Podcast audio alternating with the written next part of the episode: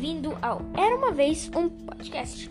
Hoje eu vou contar para vocês a história de O Mágico de Oz, em que o autor é L. Frank Baum e quem narrou fui eu, eu, Daniel Guedes. Dorothy vivia com seu cãozinho Totó e seus, e seus tios em uma fazenda. Certo dia, um tornado atingiu a propriedade de seus tios, correram para se abrigar, mas Dorothy continuou ali procurando Totó. Quando finalmente o encontrou, o tornado já tinha envolvido a casa.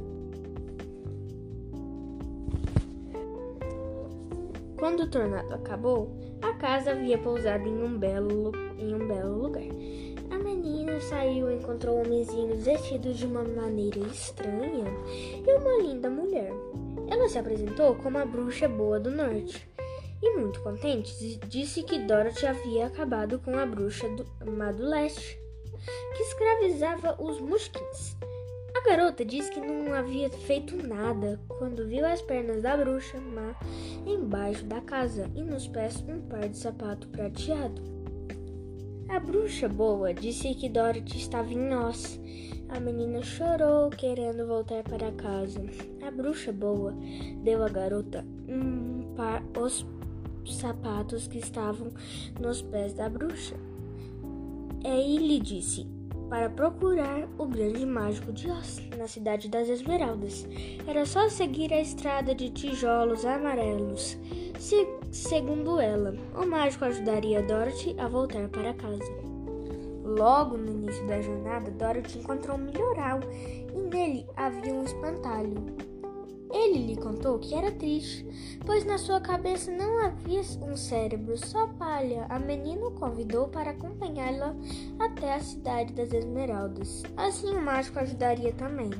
Mais à frente, eles encontraram um homem de lata que reclamou de falta de coração e que resolveu ajuntar a eles. Em seguida da jornada, eles encontraram um leão que sentia medo de tudo. Ele também quis ir com o grupo para que o grande mágico lhe desse coragem. Eles chegaram ao palácio do mágico que não os recebeu pessoalmente. Eles ouviam apenas uma voz. Depois de fazerem seus pedidos, o mágico impôs uma condição para atendê-los: que eles acabassem com a bruxa má do oeste. Então eles partiram ao chegar ao palácio da bruxa, o combate não foi fácil. Sem pensar, Dorothy pegou um balde d'água que avistou e jogou na bruxa. Para sua surpresa, a malvada derreteu com a água. Animados, os amigos correram até o palácio do grande mágico para cobrar a promessa. Ao chegarem lá, é recebidos pela voz que quis saber se haviam executado a tarefa. Eles disseram que sim. Então o grande mágico, que na verdade era um pequeno homem, é, deu o que os amigos de Dorothy queriam, mas não pode levá-la de volta à casa. Porém, eles conheceram a bruxa boa do sul, Glinda, que disse a Dorothy para bater seus sapatos prateados três vezes. Eles eram mágicos e a levaram para onde ela quisesse. Depois de se despedir, Dorothy fez o que Glinda havia dito. Uma rajada de vento a levou de volta para casa com Totó. Depois de várias aventuras, a menina ficou muito feliz por estar de volta ao seu lar. Espero que tenham gostado da história.